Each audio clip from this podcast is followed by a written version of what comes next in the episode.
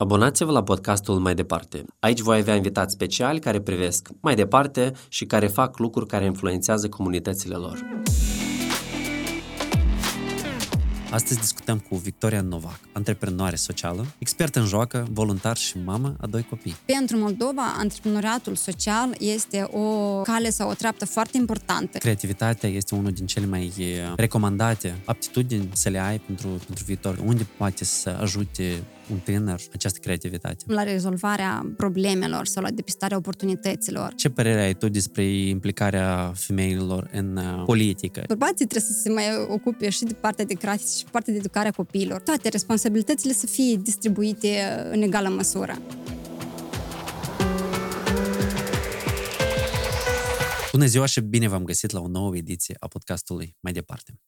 Astăzi discutăm cu Victoria Novac, care este antreprenoare socială, expert în joacă, voluntar și mamă a doi copii. Așa te prezint studii fiecare dată. Bine ai venit la podcast! Bine te-am găsit, mulțumesc mult pentru invitație. Vreau să discutăm azi uh, și teme mai uh, accesibile pentru toată lumea, cum ar fi despre jocuri, de ce e important să ne jucăm, dar și teme importante, cum ar fi educația financiară. Pentru că eu știu că ai mai multă experiență în, în domeniul ăsta. Pentru început, uh, hai să facem cunoștință cu tine și să vedem background-ul tău. De unde tu vii, unde ai învățat și ce ai învățat? Am crescut în Chișinău, mi-am făcut studiile liceale în Chișinău, apoi am plecat în România, unde mi-am făcut uh, studiile universitare, Erasmus în Grecia și apoi studii internaționale, cursuri, instruiri în Maroc, Suedia, Statele Unite, uh, Belgia și multe alte țări. Deci au fost proiecte legate și de afacere, legate și de dezvoltare personală, profesională și legate de voluntariat. Deci tu, de fapt, uh, te-ai ai vrut să fii sigură că te educi suficient de, de mult. De unde a fost înțelegerea asta și dorința de a te autoeduca?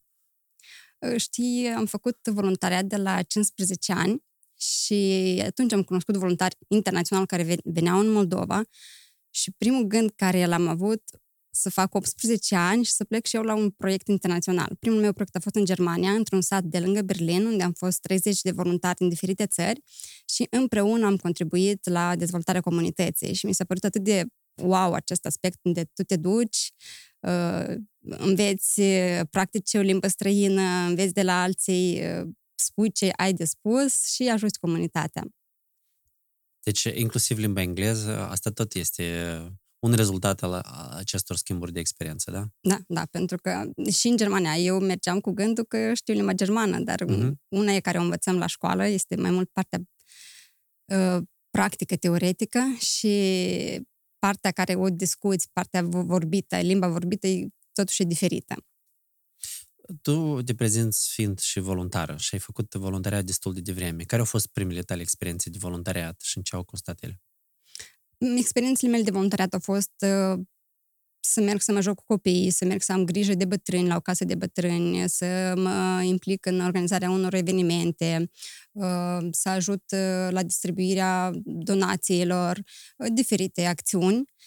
Mi-a plăcut să fac voluntariat pentru că am cunoscut mulți alți tineri și m-au ajutat să mă cunosc pe mine și să înțeleg că prietenii Uh, pot fi de diferite vârste, prietenii pot fi cu diferite valori în spate, cu diferite background-uri, nu doar cei de la școală.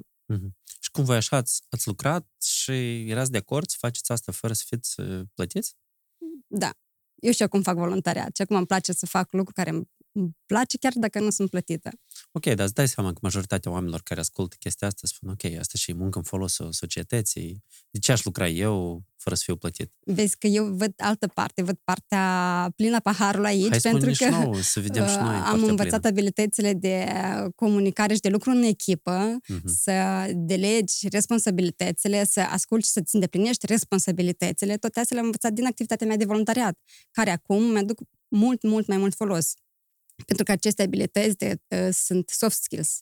Mm-hmm. Uh, noi nu le învățăm la școală. La școală mai mult ne învață partea uh, teoretică, matematică și mai puțin partea, partea creativă. Iar aici, în voluntariat, uh, tu ești implicat atât de mult încât tu poți să scrii proiecte, tu poți să te implici să fii și membru a organizației, uh, să coordonezi proiecte cu uh, participanți internaționali sau naționali, proiecte naționale sau locale și să primești și bugete. Și aici sunt și primii pași unde poți să gestionezi bugete mici, mari și mm-hmm.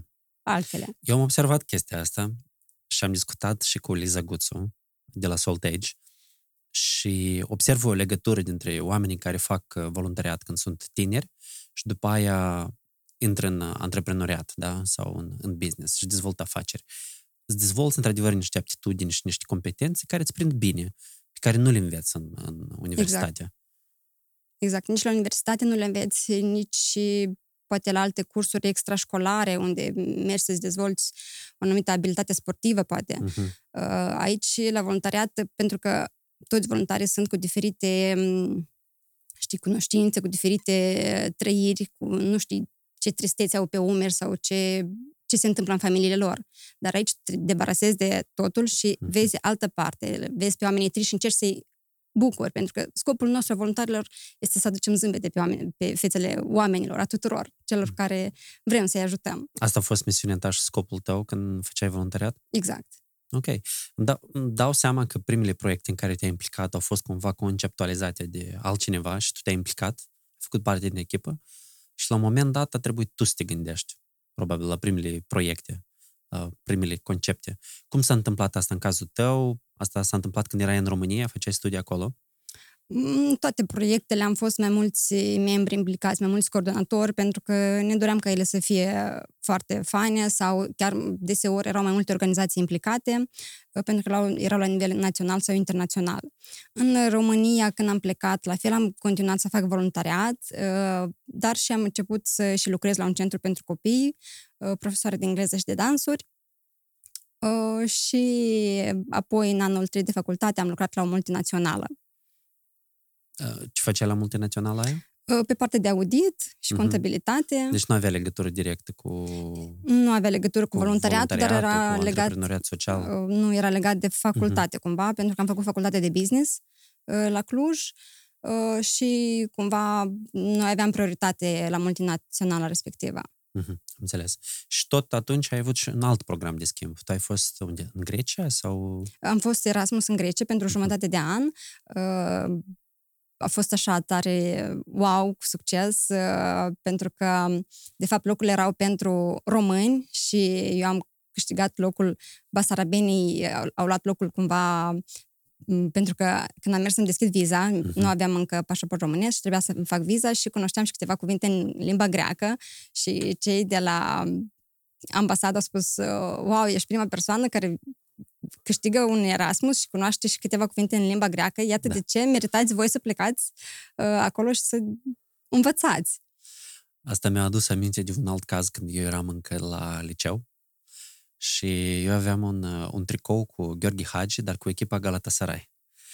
Și am fost la Olimpiada de Matematică. Eu nu știu cum am ajuns eu la Olimpiada de Matematică, pentru că nu eram foarte puternic la matematică. Totuși, acolo am văzut un nene de la, de la Liceul Moldăturc și uh, atât de tare l-a sensibilizat, probabil, și eu plăcut că eu am tricou cu Galatasaray, că erau gata să-mi dea inclusiv și bursă, să mm. merg să, să învăț acolo la liceu, dar mama a fost împotriva.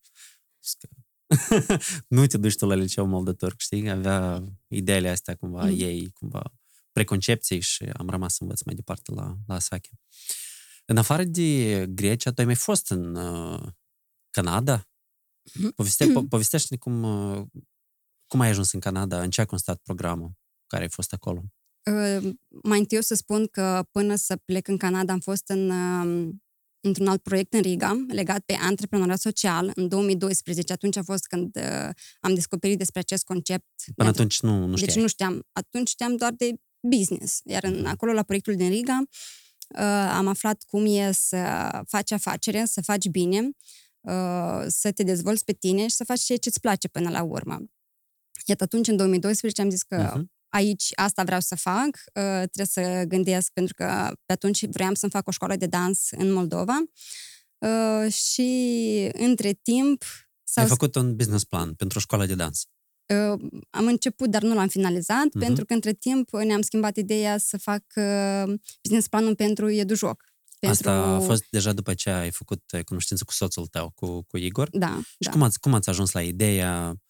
Uh, pentru că pentru cei care nu cunosc, EduJoc nu doar vinde jocuri pe care le aduceți undeva, dar le faceți, le produceți, le Exact. creați voi. Uh-huh. Deci avem un atelier de producere, uh, facem ateliere de creație, de reciclare creativă, ateliere pentru părinți, profesori, copii, workshop-uri, e, chiar la atelierul nostru sau ne Mhm. deplasăm noi la instituții.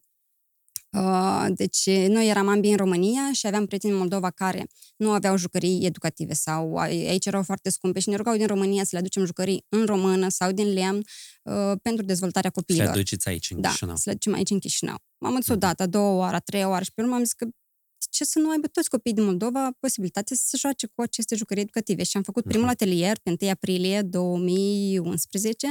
Am adus un sac de jucării, am adunat 10, 10 copii și pur și simplu am dat jucările să se joace. Uh, și am observat cum o jucărie care era de fapt pentru 5 ani era foarte interesantă pentru unul de 3 ani, iar o jucărie de 2 ani era interesantă pentru un alt copil de 10 ani, de exemplu. Pentru că ei nu se uitau la regulile de joc, dar pur și simplu inventau ei cum să se joace. Deci asta- Intuitiv, da? Exact. Uh, și iată atunci, cam în jumătate de an, am înregistrat compania, am început să ducem jucării în România și în 2013 am început să participăm la proiectele naționale și internaționale. Deci primul grant, de fapt, a fost câștigat în România. Uh, tineri antreprenori la Cluj uh, și uh, cu suma de 500 de euro am cumpărat primul aparat de fotografiat Mhm. și uh, m-a ajutat prietena să facem logo-ul și site-ul.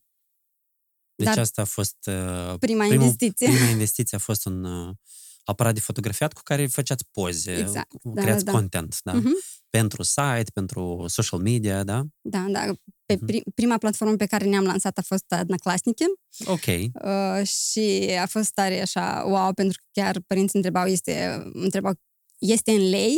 Mhm. uh, lei moldovenești pentru că le părea foarte ieftin. Noi livram, uh, mergeam cu trolebuzul, cu bicicleta, cu mașina lui tatălui Igor, Mhm. uh, mergeam, discutam cu clienții, întrebam ce le place, ce nu le place, ce ar Mhm. vrea să le aducem. Deci ați făcut partea asta de descoperire a clientului și stabilirea necesităților lor. Cu, cu câți oameni ați vorbit? Noi și acum facem foarte multe discuții, chiar și Mhm. despre m, ideea noastră, despre ce planificăm noi să facem. Uh, Asta ne-a ajutat foarte mult și concursurile astea naționale și internaționale, pentru că primeam cumva ocheiul experților. Deci Și un fel de validare, da? validarea uh, care pentru noi totuși este importantă. Uh, Să ne spună că da, e bine ce faceți, uite aici ar fi bine să îmbunătățiți, uite ce părere aveți dacă. De aceea și acum recomand, pentru că fac foarte mult și ofer uh, mentorat celor care vor Mhm. să se lanseze în afaceri, le spun că întotdeauna să vorbiți despre ideea voastră.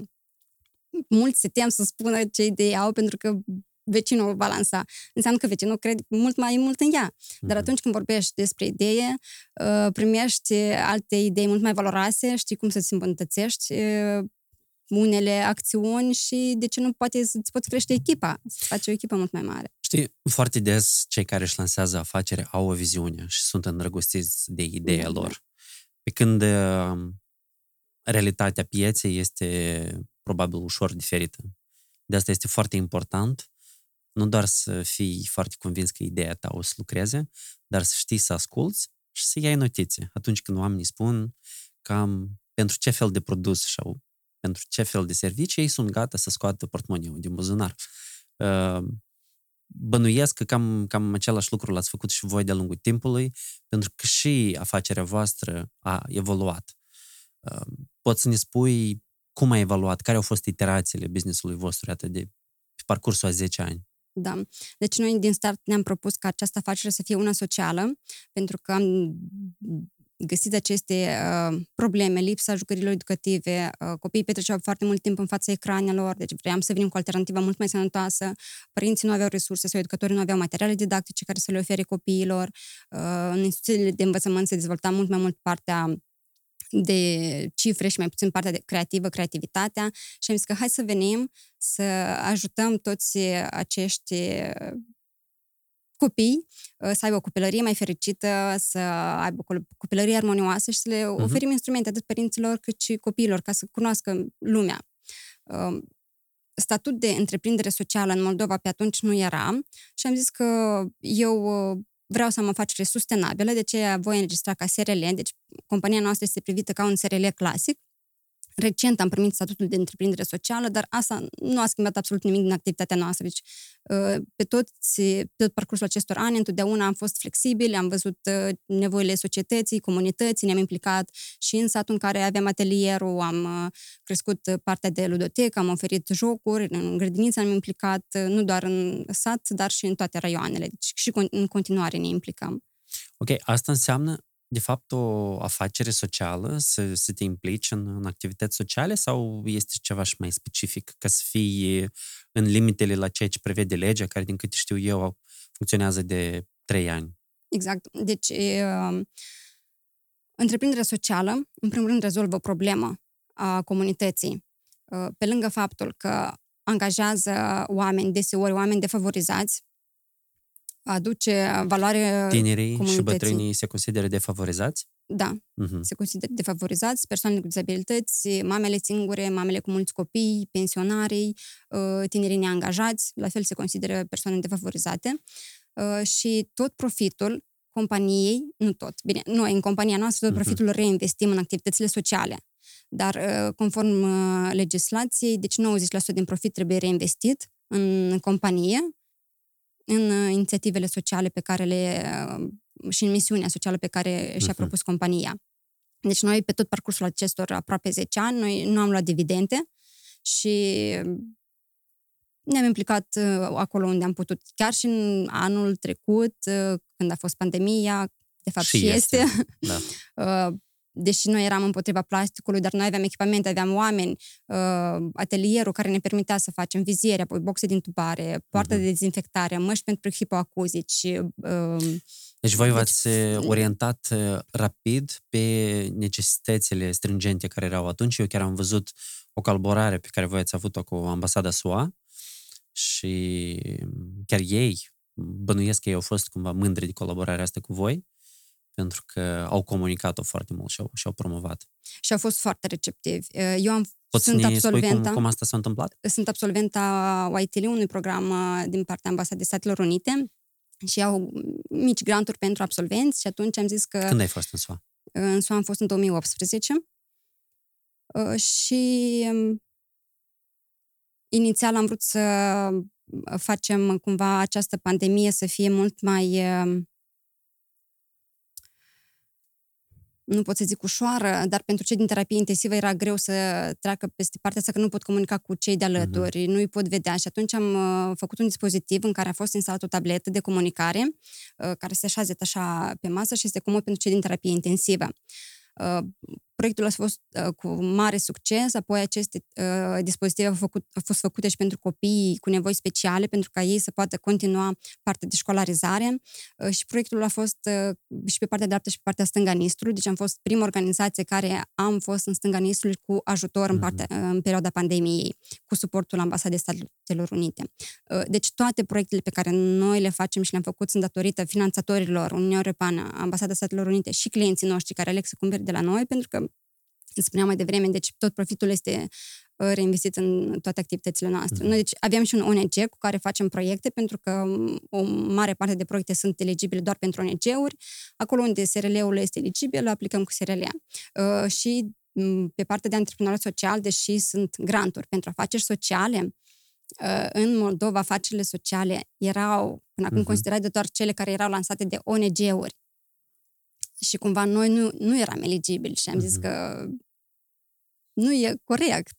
Uh, de ce am primit acum acest statut de întreprindere socială și vom fi eligibili pentru aceste granturi de antreprenoriat social. Uh, acest concept acum în Moldova se mhm. dezvoltă mult mai mult, uh, se evidențiază, pentru că ne dorim să creștem tinerii care să ajute comunitățile să rămână acasă, pentru că eu, de exemplu, mi-am readus tatăl la casă. El a fost plecat de 14 ani și acum uh, îi dă o valoare. El... Deci, voi ați început business-ul în 2012. Tatăl tău era plecat în Italia? Da. Și când, când a venit înapoi?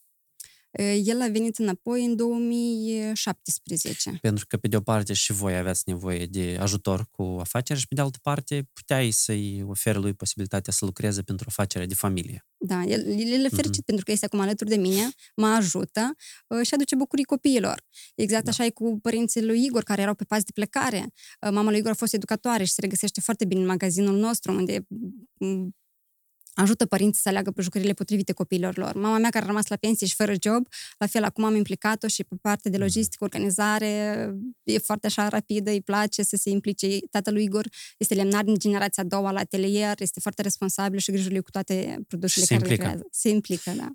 Mie îmi, place, îmi place foarte mult ceea ce spui tu și eu înțeleg de ce inclusiv partenerii vă oferă pe voi ca exemplu pentru că voi vă implicați în cauze sociale, sunteți o afacere de familie și apropo eu observ uh, um, și alte, să spunem așa, companii care sunt în domeniul jocurilor, tot așa sunt uh, uh, construite în jurul familiei. Uh, prietenii mei, Ana Maria și Iulian uh, Costișanu, de asemenea lucrează cu, cu familia și mama mm-hmm. și, și tatăl sunt, sunt implicați Foarte în... Foarte frumos, da E, e fain și un exemplu care poate fi probabil repetat de alții. Exact, și de fapt sunt exemple când uh, nu copiii preiau afacerea de la părinți, uh-huh. dar părinții se implică în afacerea copiilor și asta oferă de fapt copiilor uh, siguranță și încredere uh, și pentru părinți și pentru ei. Uh-huh. Pe de altă parte sunt uh, fericită că copiii mei cresc alături de cei patru bunei și suntem norocoși. Uh, și suntem și un exemplu pentru alți tineri care vor să-și readucă părinții acasă. Suntem generația copiilor care au crescut fără părinți, în mare parte. Mm-hmm.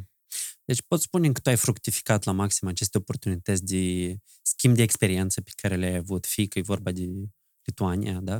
Da. Uh, Grecia, uh, Statele Unite. Tu ai fost și în Canada. Și în Canada. În Canada, în Canada prin a fost, ce program a uh, fost? Uh, One Young World Summit. A fost un uh-huh. summit a tinerilor uh, lideri din toată lumea, pentru că din fiecare țară a fost câte un uh, uh tânăr pentru a împărtășiri experiențe, pentru noi colaborări.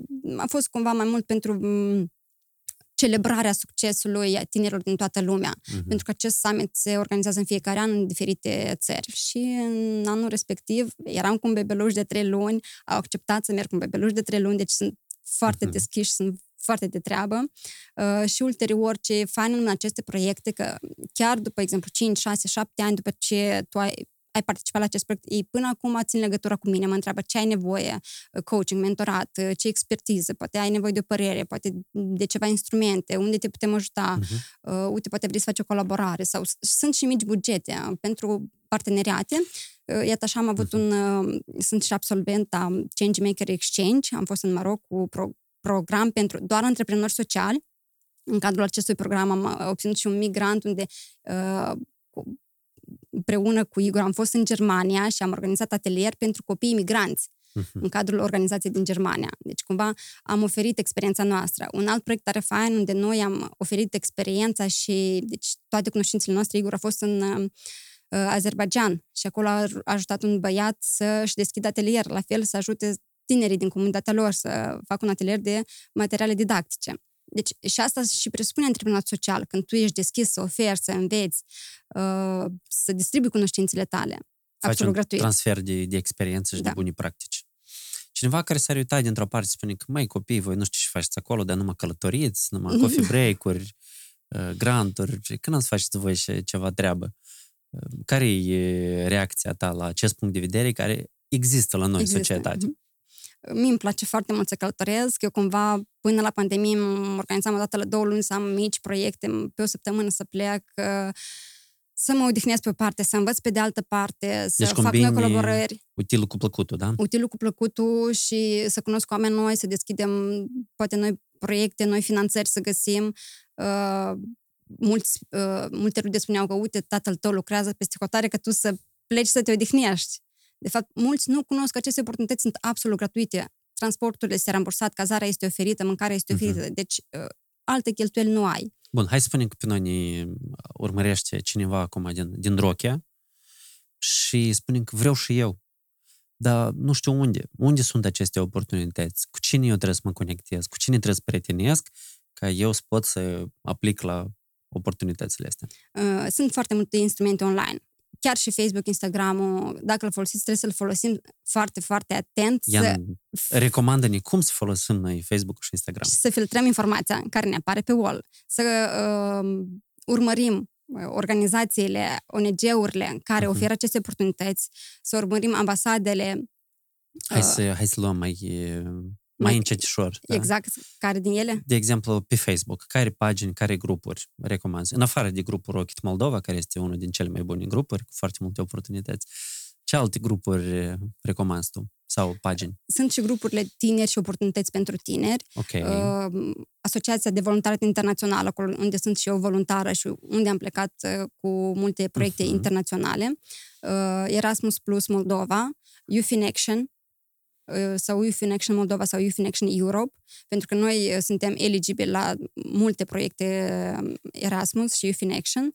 Uh, Civic.media, acolo sunt foarte multe oportunități pentru tineri, tineri antreprenori, uh, studenți, elevi. Sigur că la proiectele naționale sunt eligibili și cei până la 18 ani, dar de la proiectele internaționale de la 18 ani în sus. Mhm, Și scrieți mie, urmăriți pagina mea, de obicei eu distribui doar uh, mhm. informații legate de proiecte, finanțări și oportunități. Noi spunem aici și uh, Instagramul tău, ca persoanele să poată să Ok. ia legătura cu tine pe, pe Instagram. Sunt foarte deschisă, îmi găsesc timp pentru fiecare să răspund. Uh, tu un pic mai devreme ai spus că unul din, uh, una din misiunile voastre și a activității companiei EduJoc este dezvoltarea creativității. De ce crezi că asta este important? La ce ajută creativitatea? Creativitatea este importantă și pentru cei mici, și pentru cei mari, pentru noi adulții, pentru că atunci când avem un simplu pahar uh, de hârtie, știm să-l reutilizăm și să-l refolosim, să-i dăm valoare, de exemplu. Noi acum avem o campanie unde invităm uh, copiii să aducă cutiile de carton pe care ar trebui să le arunce, să le facă decorațiuni de brad. Absolut gratuit, le tăiem și le facem figurine pentru Deci brad. reutilizarea, reutilarea. Reu- valorificarea Mhm. resurselor pe care le aveam. Uh, creative upcycling îi spunem noi. Mhm. Care cum s-ar traduce? uh, reutilizarea creativă Mhm. a deșeurilor și încercăm să educăm tânăra generație, copiii, să le arătăm că, de fapt, unele deșeuri, chiar hârtie care Are pe- potențial. are un potențial, Este materie primă. exact, este materie primă, poți să o pui pe foc, poți să faci uh, un origami, poți pe partea cealaltă să scrii ceva sau poți să scrii notițe pe ea. Multe, multe alte... Asta mi-a făcut uh, din nou o asociere cum uh, noi strângeam sticle și le Când- duceam Mhm. la, la punctele de primire, de colectare și le vindeam cu 15 bănuți, cu 25 bănuți și ne făceam bani de ciocolate și înghețați. Exact așa. Și hârtia o strângeam maculatură, mergeam la maculatură. Acum nu știu dacă mai Mhm. sunt puncte de colectare a maculaturii, dar sunt puncte de colectare Mhm. a deșeurilor, a m, bateriilor, a teh- tehnicii uzate. Tu știi că uh, creativitatea este unul din cele mai uh, recomandate aptitudini să le ai pentru, pentru viitor, ca să fii echipat pentru, pentru viitor. Unde te ajută? Unde poate să ajute un tânăr uh, această creativitate? În primul rând, la rezolvarea problemelor sau la depistarea oportunităților. Pentru că atunci când tu vezi o provocare, uh, îți aprinzi partea creativă și vezi cum poți să o valorifici Mhm. sau cum poți să dai valoare. Sau dacă, de exemplu, noi când uh, vedem, nu știu, oportunitate de, și de finanțare, ne vin idei noi. Hai să vedem, de exemplu, dacă finanțatorul cere ca, nu știu, să ajutăm copiii Mhm. defavorizați. Atunci, acum ne-am gândit să facem o mașină pe roți, uh, să o echipăm pentru și să mergem în sate, pen- pe- cu, să fie ca un teren de joacă pentru copiii defavorizați. Uh-huh. Uh, Partea de creativitate este uh, apreciată în, com- în orice companie. Și la noi și peste hotare. Atunci când tu vii cu inițiativă sau parte de inițiativă, ca tu să vrei să faci ceva, să faci mai mult decât uh, poți, este Mhm. foarte apreciată. Deci, partea asta inițiativă este proactivitatea, să nu aștepți cineva să-ți spună ce să faci, dar singur să vii cu o soluție. Pe de altă parte, vrei să zici că creativitatea este foarte importantă să-ți dezvolți imaginația. Da? Și să vii cu idei interesante, originale, nu cu idei care deja poate nu mai sunt actuale sau nu sunt la fel de, de eficiente. Da, și atunci când, de exemplu, îți lansezi o afacere, mulți gândesc că ai nevoie de foarte mulți bani. Nu, pentru că, de exemplu, noi nu am avut Mhm. buget, nici nu am avut în spate pe cineva care să ne ofere bani sau oameni care cu experiență în antreprenoriat. În schimb, am avut idei uh, care ne-au ajutat și până acum, ne-au făcut foarte multă vizibilitate și ne-au ajutat să convingem oamenii să aleagă compania noastră. Cum ar fi faptul cum cu o macara Sania mers, zburătoare. Sania zburătoare, mm-hmm, în care deci Moș Crăciun da, a mers la spitalul de, de copii. De Crăciun am aflat că mm-hmm. copiii de la spitalul numărul 1 rămân fără cadouri și am zis că de ce să nu salvăm Crăciunul? Am uh, creat o sanie zburătoare în atelierul nostru uh, și am mers la geamurile copiilor, am respectat toate restricțiile și uh, a fost fantastic. Și de ce în acest an facem ediția a doua, Sania Zburătoare? Deci dacă uh-huh. sunt uh, oameni care ne aud și vor să contribuie, uh, să fie parteneri în cadrul acestui proiect, vă rog să-mi scrieți. Sper să vă contacteze cineva. Uh, noi am vorbit despre antreprenoriat social. Eu vreau să te întreb în general despre imaginea antreprenoriatului în Moldova și de ce este atât de puțin dezvoltat. Pentru că dacă mă întreb pe mine, eu cred că soluția pentru țara asta este ca cât mai mult să lanseze mici afaceri de, cum spuneam, de, de familie sau care să creeze câteva locuri de, de muncă. Nu trebuie să fie nimic complicat, mici afaceri. În același timp, în mod special în mediul rural, există frica asta de a risca, de, de a începe, frica de a ieșua și există de asemenea imaginea asta că dacă cineva face antreprenoriat, de fapt se ocupă cu ceva rău, face acolo ceva, niște speculații și amăjește lumea. De ce, uite, și sunt uh, organizațiile naționale și internaționale, cum este UDIM, Contact, Ecovizio, uh, UNDP-ul, cei care oferă sprijin tinerilor uh-huh. ca mhm. să-și lanseze afaceri. Aici tu nu primești doar în cel mai bun caz primești finanțare, dar primești uh, consultanță, primești experți, te învață să scrii un business plan. Pentru că atunci când tu aplici pentru un grant, trebuie să vii cu un plan de afaceri. Uh, și cunoști, cunoști alți antreprenori. Uh-huh. Și anume asta că tu cunoști alți antreprenori, știi că nu ești singur și îți crește uh, baza de date, cunoștințele pe care îi ai și știi că poți să-i suni să întrebi de unde cumpere asta sau cum să fac în cazul ăsta sau cum să fac un contract, cum să negociez partea asta. Uh, și atât, toți acești reprezentanți te ajută să-ți creezi o mică afacere acasă. Iar pe partea de antreprenor social sunt organizațiile care acum s-au axat să dezvolte acest concept pentru că este și parte de legislație. Sunt doar patru companii înregistrate oficial. Acum sunt altele trei care planifică să se înregistreze ca întreprindere socială sau întreprindere socială de inserție. Deci cele de inserție au și minim 30% angajați persoane defavorizate ca să îndeplinești, ca să poți primi acest statut, deci trebuie să îndeplinești acest, acest criteriu. Um, este platforma de antreprenoriat social, este hub-ul antreprenorilor sociali în cadrul Ecovizio. Deci, deci oamenii ar trebui, pur și simplu, pe Google să scrie toate astea, da? Da, da. Și toți sunt foarte deschiși. Uh-huh. Toți sunt... Dar ceea ce spui tu acum are legătură mai mult cumva cu partea de educare sau auto-educare. De ce este atât de dezvoltată componenta asta la nivel de universitate și școală? De ce este sau de ce nu este? De ce poate că undeva este, dar este foarte dezvoltată. Nu vreau să generalizez și spun că nu e deloc. Pentru că cunosc, de exemplu, um, unele instituții de învățământ care deja au început să facă chestii cumva în afara programului de, de antreprenoriat. Dar asta se întâmplă la o scară atât de mică. Și pot să spun că nu avem cultura antreprenoriatului în țara noastră. Nu există inclusiv pentru că programele educaționale nu prevăd asta în, în obiectele de studiu.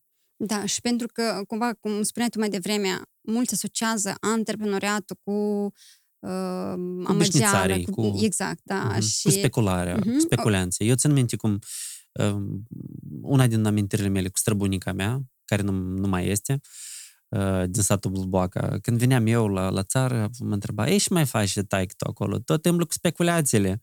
Da? Deci pentru dânsa să faci business, asta înseamnă că să faci niște speculații, da?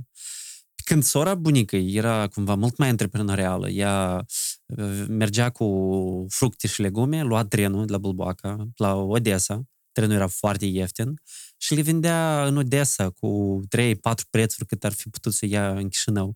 Și vinea înapoi cu, cu ciocolate, cu chestii, cu... Deci, unii oameni au această cumva simț, da? Uh-huh, uh-huh. de a face antreprenoriat, uh, comerț, da? De a crea valoare și de a primi și beneficii din asta. Alții nu. Alții preferă doar să meargă la un job uh, de la 9 la 5 și ulterior după job își dezvoltă abilitățile de comerț sau de antreprenor, pentru că așa, asta se învață, așa. asta se mhm. dezvoltă, doar trebuie să vrei, doar poate uh-huh. o idee care să te motiveze, trebuie să vezi unde, de unde tu ți energie, că dacă dacă pentru tu ești fericit la job, la lucrul tău, de ce nu, nu stai acolo? Dar dacă tu ești nefericit sau vrei mai mult, ești mai ambițios, atunci uh, profită de oportunități. Și partea de comerț. Și ea este mm. afacere.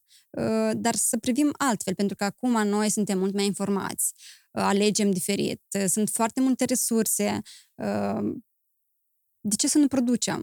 Parte, prestăm servicii, producem mhm. ceva nou, vedem ce nevoi sunt pe piață, partea de afaceri sociale, deci pe primul plan este rezolvarea unei probleme, unei nevoi, dar o afacere clasică pe primul plan are profitul. Da, un antreprenor clasic se gândește din ce o să aibă un profit uh-huh. mult rapid. Da, o, orice moldovan vrea să se îmbogățească peste o săptămână, să facă 100.000 de dolari. Dar pentru Moldova, antreprenoriatul social este o cale sau o treaptă foarte importantă și eu sper foarte mult ca uh, tinerii de la universități, chiar și cei de la liceu, uh, să înțeleagă că este această oportunitate și că sunt granturi pentru asta. Uh-huh.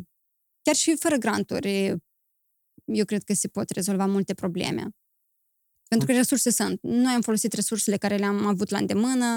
Uh, acum este la un click distanță, deci doar cu un click poți să afli multe informații, să ai un mentor de treabă, să uh, citești, să, să întrebi pe oricine deci ce te interesează. Important să bați la ușă, să faci acel click. Poate și asta e foarte important, ceea ce spui tu, că înainte nu, erau, nu era acces la toate aceste exemple și acum aceste exemple există.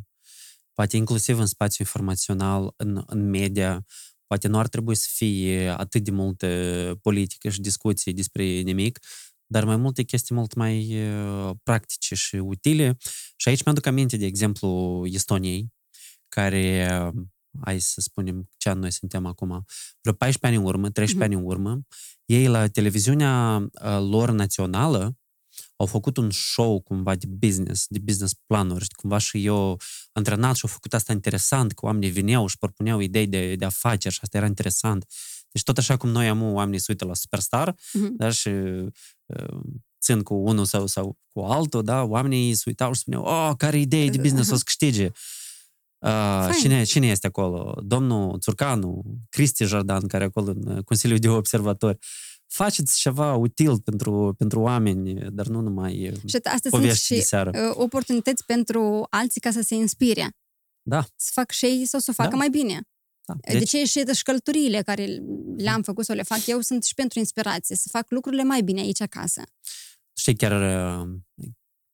chiar la tema asta, scriam zilele astea cumva un, un sumar pentru, pentru un proiect și mi-am dat seama, de fapt, pentru mine cât de important a fost programul de schimb pe care l-am făcut eu. Pentru că eu am fost sceptic, să fiu sincer. Uh, eu am fost invitat să aplic prima dată la un program de schimb în America încă în 2011 sau 2012 și el era pentru kind of jurnaliști, blogeri. Mm-hmm. Și eu am spus că eu nu sunt jurnalist. nu vreau să merg pentru că nu, nu vreau să fac asta. Deci chiar dacă aveam blog, de eu nu mă vedeam pe mine ca în niciun caz ca jurnalist. Și doar câțiva ani mai târziu, când a apărut un program care se numea Digital Communication Network și care era mult mai aproape pe domeniul meu de comunicare strategică, de social media, de, de marketing, am spus că ok, asta mie mi-e interesant. Și când am mers acolo, pot să spun cu, cu certitudine că mi s-a, mi s-a întors perspectiva așa în, în altă direcție, am înțeles lucrurile un pic mai, un pic mai global și m-am inspirat foarte mult. Când am venit în Moldova, am început să acționez cu totul altceva. Super. Așa că putem să facem o concluzie din experiența ta și a mea, că dacă aveți posibilitatea să mergeți într-un program de schimb, mergeți. Mergeți, neapărat. neapărat și încercați să extrageți uh, maxim uh, util și necesară pentru ce vreți voi să faceți. Și probabil chiar dacă nu știți, probabil că un astfel de program v-ar putea aduce răspunsuri la unele întrebări pe care le aveți, existențiale. Și cu unii oameni au și 30 de ani câteodată și nu știu cu adevărat ce vor să facă și asta nu e strașnic, e ok. Și aceste uh, programe chiar n-au da. limite de vârstă, deci pentru orice vârstă. Tu știi, eu am, de exemplu, am 36 de ani și mă gândesc deja că pentru mine deja probabil ajung, nu știu, nu pot spun că am făcut mult, voluntariat sau multe programe, dar oricum, eu cred că lucrurile, cum vorbeam și cu Marcel, trebuie făcute la timpul potrivit. Și asta ar fi, da, corect. hai să vorbim, dacă tot suntem la tema de educație și spuneam că partea asta de antreprenoriat nu prea este dezvoltată în Moldova. O altă chestie care, din punctul meu de vedere, este cumva trecută cu vederea și aș vrea mai multă atenție în acest domeniu, este educația financiară. Care este experiența ta de educație financiară? Unde tu te-ai educat să-ți administrezi banii, în afară de studiile pe care le-ai făcut la universitate?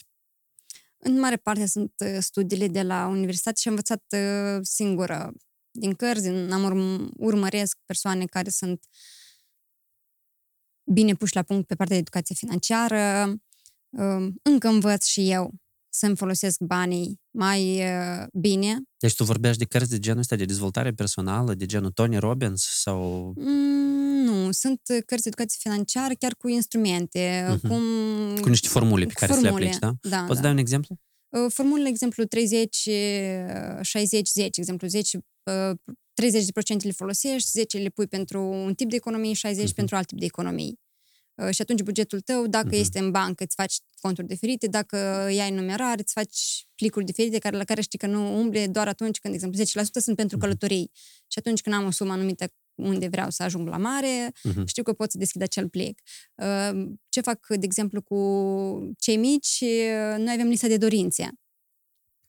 Sau când mergem la un magazin, le spun, înainte să intrăm la magazin, le spun, cumpărăm un singur articol din lista de dorințe, uh-huh. restul cumpărăm din lista de cumpărături. Deci avem cinci articole pe lista de cumpărături, ale le cumpărăm. Mai vreți deci alt... tot sunt cumva niște elemente de joc cumva pe care le, le introduci.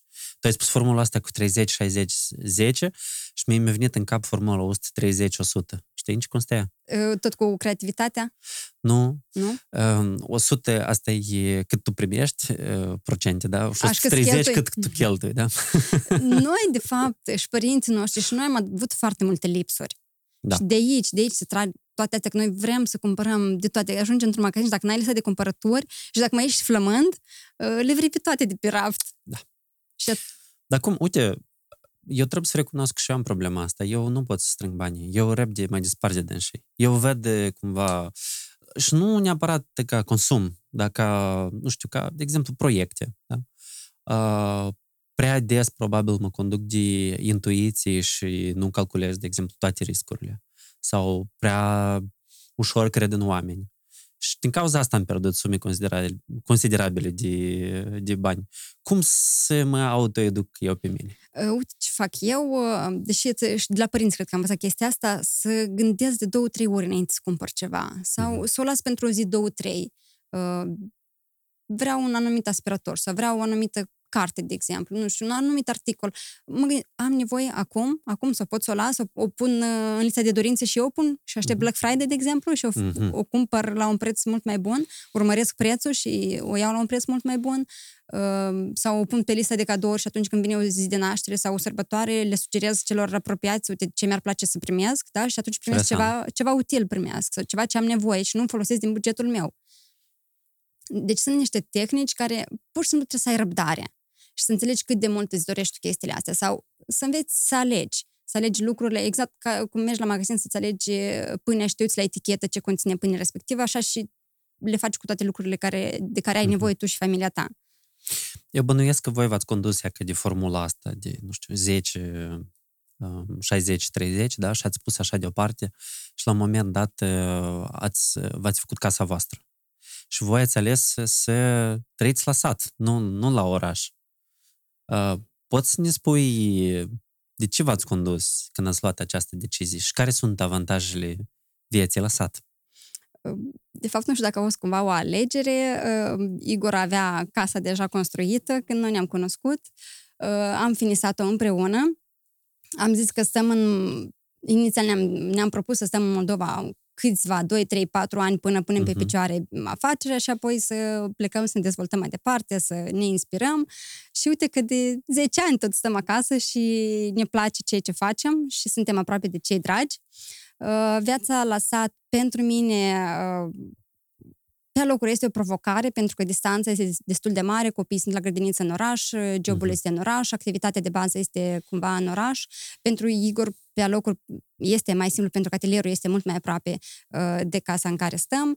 Uh, în schimb, verile, serile, uh, nu știu, petrecerile de familie sunt super mhm. faine acasă, în curte. Uh, ne-am făcut curtea foarte confortabilă pentru noi și cei apropiați.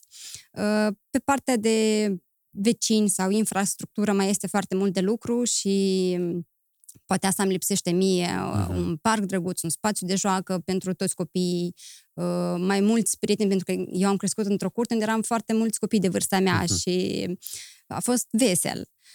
Deci tu ești fata de la oraș. Da. Care a mers uh, la, la țară da. acum. Deci avantajele uh, traiului la sat este că ai mai mult spațiu, că este partea asta de natură, da? Pentru copii e mai interesant că mai sunt acolo niște animale, chestii trăiste. Da, da, da, da.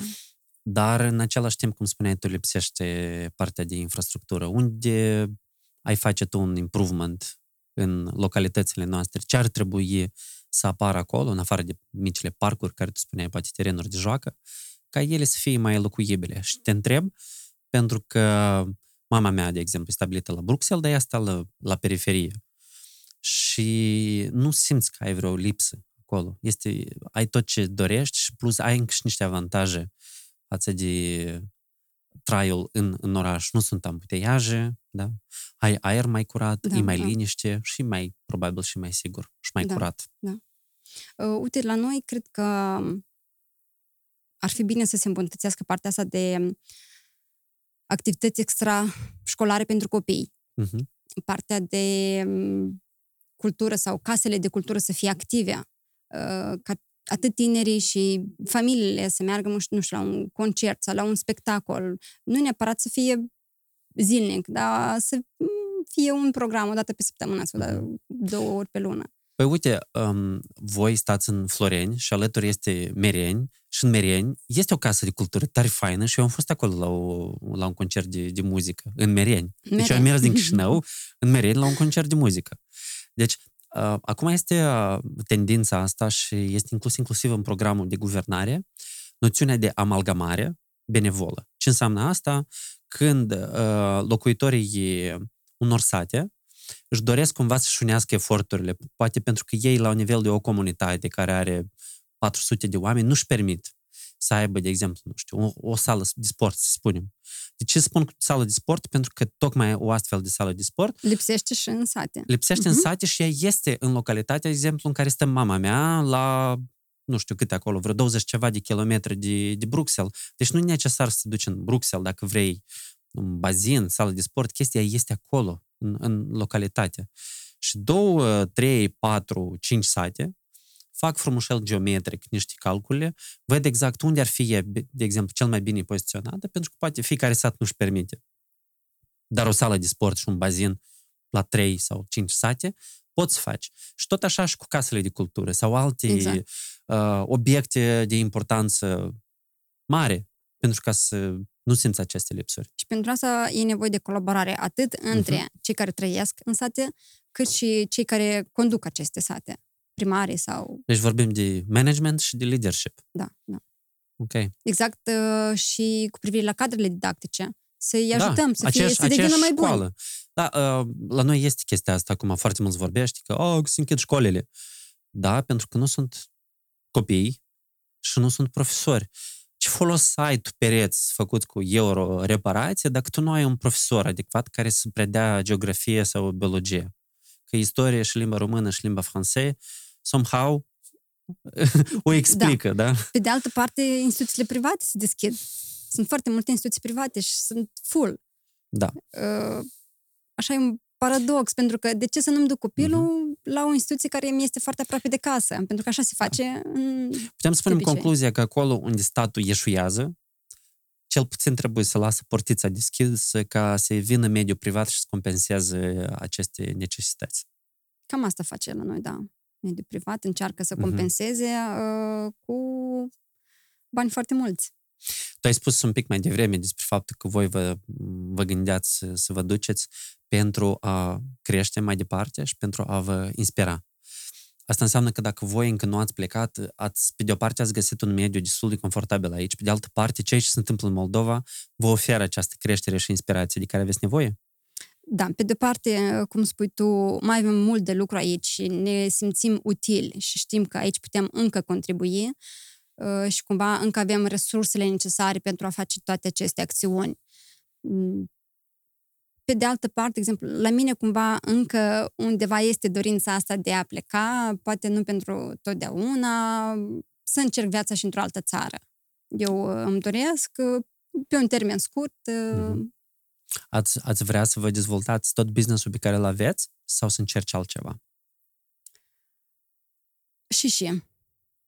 Pentru că îmi, îmi place partea asta de educație prin joacă, mă simt bine și lucru cu copii tot e tare fain și în orice țară găsești o limbă comună cu orice copil. Da, și probabil că călătorind sau locuind pentru o perioadă într-un alt mediu și într-o altă societate, înveți în același lucru și um, capeți niște aptitudini pe care după aia poți le folosești eventual revenind uh, la tine în țară. Um, eu chiar zilele trecute am fost curios să mă văd și să am o discuție cu o persoană în care a locuit uh, mulți, mulți, mulți ani în Statele Unite și um, am înțeles că, de fapt, uh, chiar dacă locuiești atât de mult acolo, până la urmă nu te, nu te integrezi cu adevărat în societatea aia. Și tot mai mult tânjești să, să vrei să vii și să pui în valoare ceea ce știi tu, cumva, pentru comunitatea da, ta, da. vrei, să, vrei să dai înapoi. Și probabil chestia asta apare după, după o anumită etapă în viață, când de fapt poți spui că ești cât de cât asigurat, îți rezolvi unele stringențe și necesități a tale și a familiei tale. Pentru că asta este prima prioritate, să fii tu bine. Știi că masca care când ești în avion și cad măștile astea de oxigen. Uh-huh. În primul rând trebuie să-ți pui masca ție, știi, să fii tu ok și doar după aia să pui, la, de exemplu, la copilul tău. Pentru că dacă tu nu o să ai cu ce respira, nu o să aibă cine ajuta copilul. Dacă tu ești bine și cel de alături este bine, așa este. Cam, cam asta este filozofia exemplului ăsta. Uh, tu ce ți-ai dorit să faci încă, să explorezi? Ce ți este interesant în afară de partea asta de antreprenoriat social și de jocuri educative? Da. Eu aș vrea să, nu știu, să călătoresc, să, să mă mhm. recunosc pe mine încă, să mă cunosc pe mine mai bine, să, să mă accept uh, așa cum sunt uh, și da, și să văd, de fapt, care este, nu știu, misiunea, poate misiunea mea în viață, care ar fi. Uh-huh. pentru că cred că încă nu am găsit Ai încă multe de oferit. Da, și care sunt destinațiile care cumva te captivează și te atrag? Acolo unde este marea. Da? Deci așa. Te, te, cumva te duci într-o anumită stare de spirit în care tu te simți mai, mai fericită? Da, îmi dă și multă așa liniște, echilibru și emoțional. Uh, noi avem uh, propriile noastre mări în Moldova. Spunem Marea Ghidigheci mm. și Marea de la Costești. Uh, eu când am fost acolo cu prieteni la Druitoarea Veche, uh-huh. acolo știi, este lacul de acumulare de la, de la Costești. Am auzit, dar n-am fost acolo, dar am auzit, da. Și, când, uh, și el este foarte, foarte mare și când ești pe, pe mal, chiar, chiar vin așa niște, un pic de, de valuri și așa uh-huh. un pic de, un pic de mm, nostalgie fine. și uh, n-am știut că în Moldova toți sunt așa multe, nu multe, așa locuri să, să fim mai, mai exact. Sunt locuri um, frumoase, am încercat să le descoperim, uh-huh. mi-am făcut o listă de locații unde să mai mergem, uh, dar să fim sinceri, totuși sunt puține. Uh-huh. Tu te consideri pe tine um, o persoană care, mă rog, poate servi exemplu pentru alte fete din Moldova? Da. De ce? Pentru că am reușit singură, cu forțele proprii, să-mi deschid o afacere, la 30 de ani să am afaceri de succes, familie frumoasă, doi copii uh, și cumva încă lucrez la partea de echilibru între toate aceste roluri de mamă, fică, uh-huh. soție, uh, dar uite așa, încet, încet, cu ajutorul celor din jur, e important să le spunem, uite, am nevoie de ajutor. Uh, și pentru că am reușit la 18 ani să plec peste hotare singură, eu cred că tinerii, tinerele din Moldova au nevoie mai mult încurajare, mai multe exemple de succes, că uite, se poate, se poate acasă cu resurse foarte puține ă, să obții foarte multe. Vreau să te întreb inclusiv ce părere ai tu despre implicarea femeilor în, ă, politică și în uh, anumite instituții importante, pentru că zilea asta a fost un comentariu al unei consiliere din, uh, de la municipiul Chișinău, că femeile n-ar trebui să se bage văzut. acolo unde nu le fierbe oala. Mai bine trebuie să se ocupe de, nu știu, de bucătărie, de copii și să nu se bage în treburile bărbătești, pentru că ar fi prea isterice. Tu ce părere Credeam ai? că era o glumă, de fapt. nu, eu cred că invers, bărbații trebuie să se mai ocupe și de partea de creație și partea de educare a copiilor și uh, toate responsabilitățile să fie distribuite în egală măsură.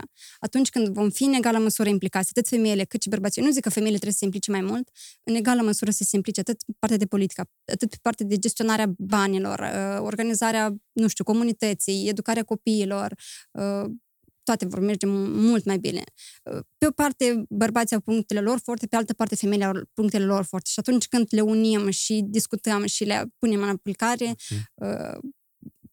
Vom avea mult mai mult succes. Acum când tu spuneai chestia asta și am văzut cumva așa că s-au aprins ochii, mi-am adus aminte de expresia asta. Este un poster a, realizat de mișcarea asta a feministelor și feminiștilor, că nu, nu, nu sunt doar feministi, a, că ce poate să facă un, un bărbat, o femeie poate să facă mai bine.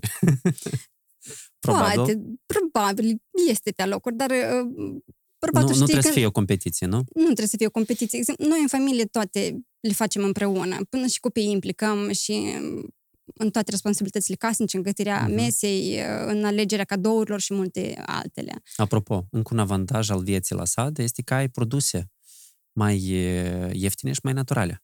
Dacă ai grădină Dacă ai grădină și dacă ai vecini care au uh, animale sau animale, da. sau animale. Pentru că asta, de exemplu, sunt unele din amintirile mele cumva frumoase de, de la sat.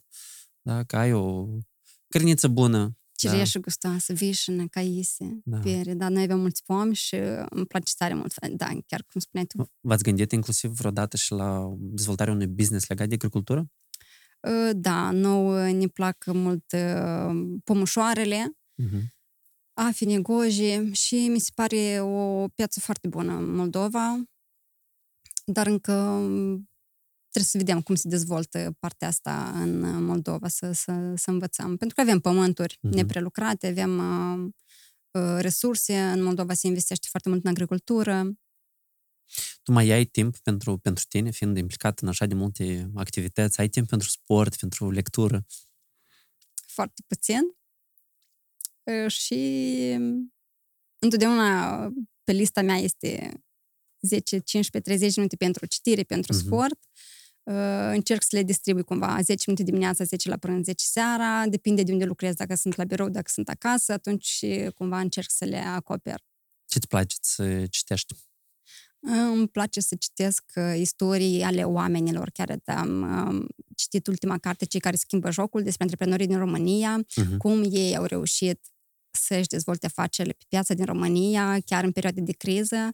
Uh, Cumva sunt studii de caz, uh, dar um, cumva astea mă țin prinsă, pentru că îmi dau seama că acolo sunt uh, cazuri reale și, și romanii îmi plac, dar în ultimul timp citesc mai mult uh, cazuri, uh, studii de caz sau povești ale oamenilor.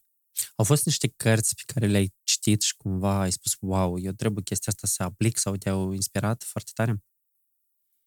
Poate poți să ne dai un exemplu, cei care ne urmăresc să, să se uite despre ce e vorba. Um, Multe cărți, printre ultimele cărți sunt cele de parenting, parenting cum să le vorbești copiilor astfel încât să te asculte. Uh, Icebergul nostru se topește, la fel este o carte interesantă și bună și pentru familii și pentru cei care lansează afaceri uh, și se citește foarte ușor. Cam asta îmi vin acum. în Noi minte. am, am uh, lansat o provocare pentru cei care urmăresc uh, podcastul mai departe și cei care lasă comentarii la video pe YouTube au posibilitatea să uh, câștige o carte. Și cartea pe care o să o oferim acum este uh, de Nassim Taleb, Mhm. dacă Lebeda. știi. Al- Nu, Am câteva Nu. cărți de la lui. Și o să intrăm și o să ne uităm la comentarii și o să, o să alegem pe cineva la po- comentarii la podcastul cu Michel Iliev. Așa. O să oferim cartea. Lui, Ta-da! nu știu, am, primul care mi-a, mi-a apărut în listă, da? Nicolae Godină. Nicolae. Nicolae, uh, ai câștigat uh, o carte de Nassim Taleb. Uh, cartea se numește Skin in the Game, dacă ai auzit de, de această carte, despre... um, Am văzut că ai scris o postare. Da, da, da, Mhm. când am anunțat această provocare. Și la podcastul nostru, de asemenea, lansăm o provocare și trebuie să alegem o, o carte. Cam, cam de ce? Poți să oferi cartea Icebergul nostru se topește. Așa și o să facem. Deci Da? pentru cei care o să lase un comentariu sau, sau Și o să un... fie un motiv să mă cunoască și pe mine, personal. Ok. Aici am vrut să, de fapt, să păstrez această parte anume pentru finalul discuției noastre. Am vrut să discutăm despre puterea exemplului și despre mentori. Uh, vreau să întreb pentru început cine te-a mentorat pe tine? Pe cine tu ai întrebat de un sfat, poate, sau de un exemplu? Sau cine te-a îndrumat în ceea ce faci tu? Nu am avut persoane exacte. În toate proiectele mele am avut cumva mentori care m-au ajutat pe... Mhm. Deci, concret, de exemplu, pe scrierea de granturi, ai avut cineva care te-a ajutat pe scrierea de granturi sau nu? Nu, Te-ai autoeducat? m-am autoeducat, exact, Mhm. da. Uh, Sunt, uh, am avut, de exemplu, o videotoader din uh, România, pe partea financiară, m-a ajutat să fac planul financiar atunci când eram la început. Uh, Iată, știi, mi-a lipsit poate acest uh, model, acest exemplu care să mă ajute sau un mentor care să mă ghideze. Uh, Dar sper să-mi găsesc o persoană Ești și tu în căutare de Sunt mentor. și eu în căutare de un, un mentor care să mă ajute și pe, în autocunoaștere Mhm. și în dezvoltarea mea personală și Mhm. profesională. Eu, la rândul meu, am, sunt mentor în alte programe de startup Uh-huh. uh, pentru tinere și tineri, Care își lansează propriile afaceri? da, în care își Mhm. lansează propriile afaceri, pentru că m, eu cred că cei mai buni mentori sunt cei care deja au experiență, care deja și-au lansat afacere. Care au trecut prin, prin toți acești pași și pot să, să, nu știu, să povestească despre... Și au învățat din propriile greșeli, așa cum am făcut eu, de Ah. exemplu. Dar știi cum spune că înveți din greșelile altora, dar cel mai bine înveți din Din gre- propriile greșeli. Da, da, da. Ok, care, care a fost uh, o greșeală pe care tu ai făcut-o și pe care o recomanzi celorlalți să o evite? fac eu totul, eu fac cel mai bine, eu fac totul. Deci tu Lăsați-mă, eu să luai fac tot tot. asupra ta, Exact, nu, nu da. delegai, da? Nu aveai încredere sau care era problema? Decât să-l învăț sau decât să o învăț, decât să, să-i arăt, să explic că mi-a mai mult timp, fac eu, fac eu, fac eu. Și la un moment dat am zis, stop, hai să împărțim. Și asta, aici te ajută partea de lista cu responsabilități. Când fiecare om își cunoaște cine, cine și ce face. Mhm. Și când am făcut această listă și mi-am dat seama câte le fac eu și ceilalți au doar două, trei puncte de făcut, am zis că învăț să deleg, este o provocare, încă învăț să deleg, să angajez oameni, să instruiesc, să-i motivez, uh, dar asta e partea, și partea frumoasă a unei afaceri. Um, în uh, acest quest al tău de autoeducare, știu că faci cursuri online și ai făcut un curs Mhm. pe date, data, anali- analytics. Da, recent, chiar pe 1 decembrie, am finisat cu brio, a fost un curs de jumătate de an, era o Mhm. bursă câștigată de la Google. Apropo, și Google oferă burse gratuite de studii uh, și uh, mi-a plăcut tare mult. Sperând scurt timp, iată, în anul viitor mi-am propus să-mi dezvolt partea asta de data analitică, uh, să lucrez cu cifrele mai mult, să fac statistici, Deci să asta a analizez. fost, asta a fost cumva o parte care tu nu ai explorat-o suficient, partea asta de tehnologizare, poate, a activității da, tale? Da, pentru că mi-am dat seama că mie îmi place să lucrez cu cifrele, să le analizez, să văd unde e mai bine, unde sunt procentele cu marja, cu statisticele, cu numărul clienților, de exemplu, uh, perioadele. Iar partea de data analitică, pentru că acolo ne-au dat și instrumente foarte practice, a fost foarte practic cursul, mi-a plăcut enorm de mult. Iată, sper că să-l pun în aplicare în afacerea mea și, de ce nu, să poate să profesez. Super. Dacă tot vorbim de cifre, vreau să-ți dau o întrebare super directă. Dacă vine un investitor mâine, spunem că se uite la, la acest podcast al nostru și spune că Victoria, Igor, mie îmi place businessul vostru, voi aveți experiență, voi sunteți, bravo, aveți implicare socială, știți cum să vă dezvoltați, sunteți autodidacți. Hai să scalăm businessul vostru. Vreau să investesc jumătate de milion de dolari în afacerea voastră. Mhm. Ce ați face cu, acest, jum- cu această jumătate de milion de dolari? aș construi o fabrică adevărată, cu multe echipamente, care să permită creșterea afacerii și exportul produselor autohtone, jucăriilor educative din lemn. În toată lumea. În toată lumea, da. Eu îți doresc să se realizeze această aspirație, Mersi. acest vis și să faceți această fabrică cu investiții atât de mari sau mai mică sau să ajungeți voi să aveți capacitatea să faceți acest vis. Mulțumesc tare mult! Mersi și ție pentru discuție, mult succes mai departe! Iar celor care ne urmăriți, nu uitați să lăsați un comentariu ca să câștigați o carte. Cum se numește cartea? Icebergul nostru se tupește. Și abonați-vă la podcastul mai departe și transmiteți ideile pe care noi le discutăm mai departe. Poate cineva uh, o să le găsească utile și interesante și o să le aplice. V-am pupat! La revedere! La revedere!